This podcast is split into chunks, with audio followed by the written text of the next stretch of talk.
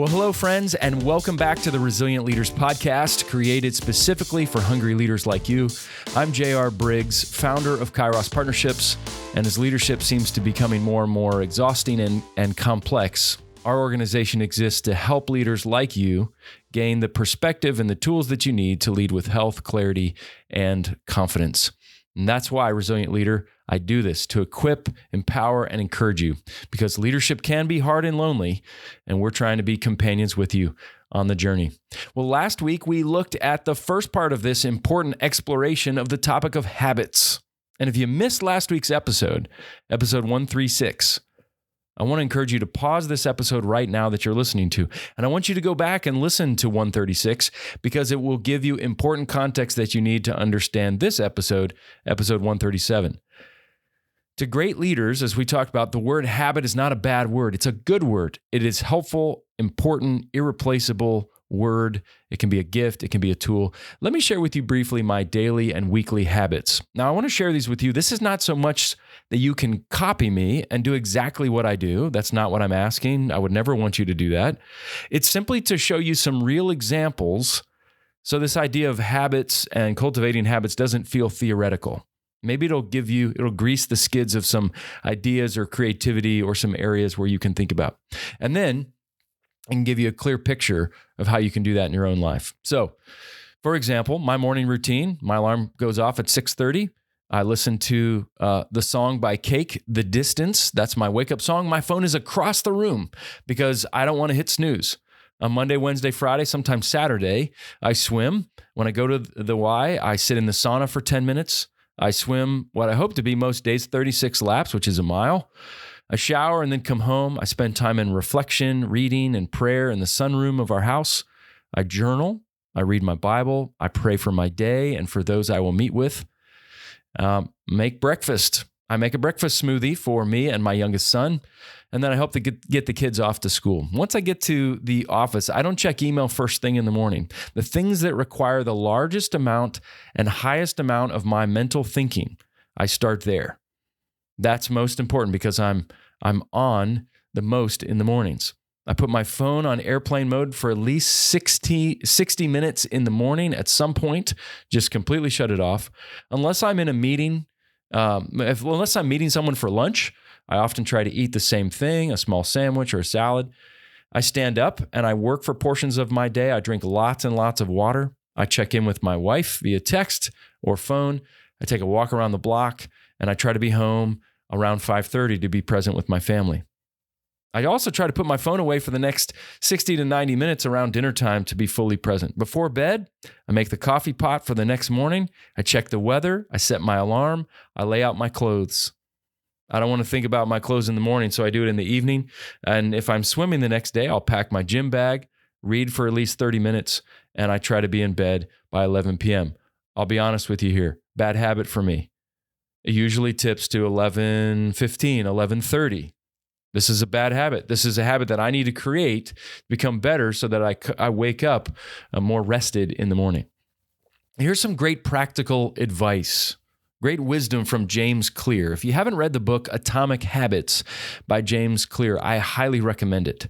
In it, he has this great line. He says, Be radically proactive about behavior that pays off in 10 years. Be radically proactive about behavior that pays off in 10 years. Now, let me get very practical with you. I want to share with you the six steps that I want to encourage you to, eh, to, cultivate healthy habits that can work in your own life and leadership. All right. Number one, number one is simply make the commitment. To start, you need to make a resolute commitment to cultivating good habits. It must be intrinsically motivated. If not, this will fail. It's got to mean something to you, not to other people. It's got to mean something to you that you're going to cultivate some good habits. Okay. That's the most important thing. You can't just have a desire for it, you have to commit to it. Uh, it was Herm Edwards, the former NFL coach who now teach who now coaches at Arizona State on their football team. He said a a plan, a dream without a plan is just a wish.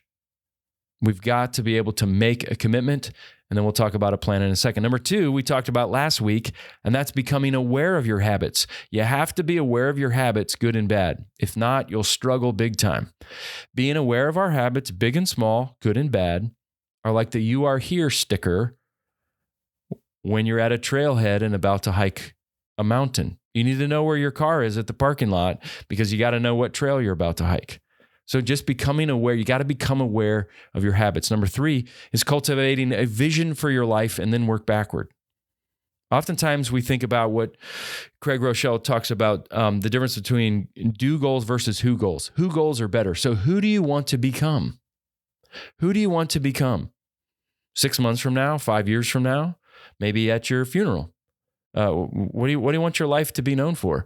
And so try to work backward then of who you want to become. What is the vision of what you're after? Step number four consider these three questions What good habits am I doing that I want to cultivate even more? What good habits do I want to start doing? And what bad habits do I need or want to stop doing?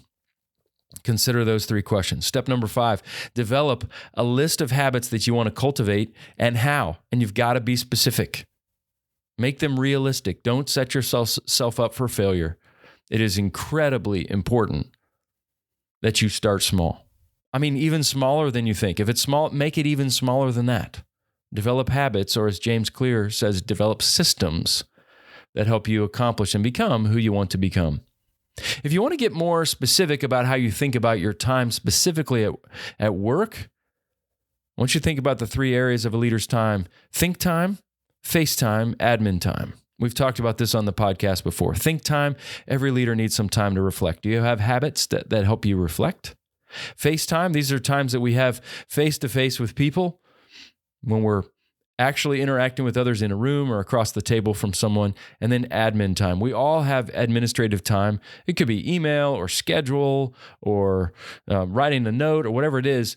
Uh, we may love or we may hate admin time, but we still need to cultivate habits. No one can go without some admin time. I mentioned James Clear. He said, make good habits easier and bad habits harder. Boy, that's a great line. Make good habits easier to accomplish and bad habits harder to engage in. If you make good habits easier, then you feed the healthy ones. For example, I know what I'm going to eat for breakfast almost every morning a smoothie with my son. And I make bad habits harder. I want to starve the bad habits. For example, my phone is across the room when I sleep. So when it rings in the morning, I have to get up because I don't want to develop the bad habit of pressing snooze and rolling back over in the morning. When the alarm rings, I'm up. If you want to, another example, if you want to eat better, then put some healthy snacks in your desk drawer at work. And when you're hungry, you can eat those almonds or peanuts or banana. But don't put Twizzlers or Nerds in there. Make it really easy for you to grab something healthy and make it really difficult for you to grab something that's not. Now, step number six invite others into the process.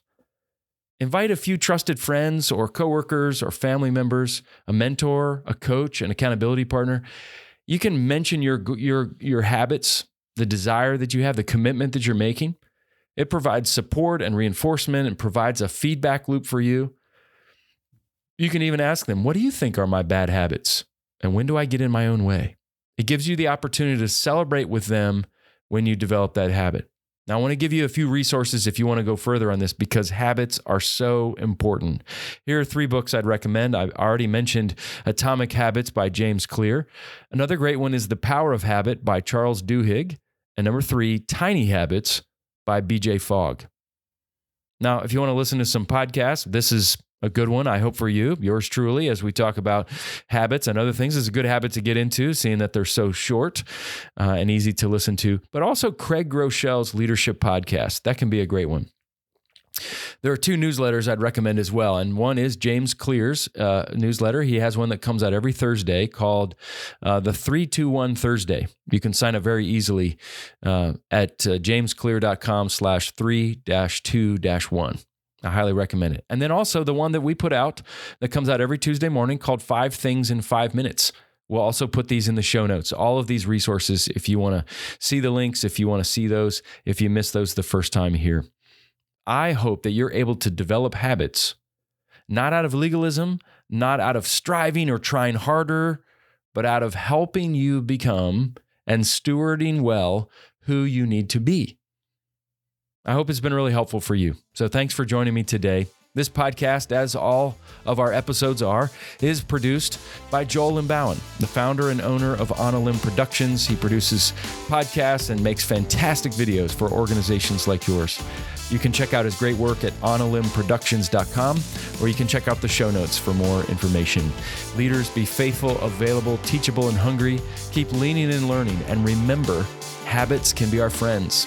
Develop habits. Use these six steps as a way of developing habits so that you can be who you're supposed to be and steward well and steward faithfully who you need to be as a leader. Have a great week.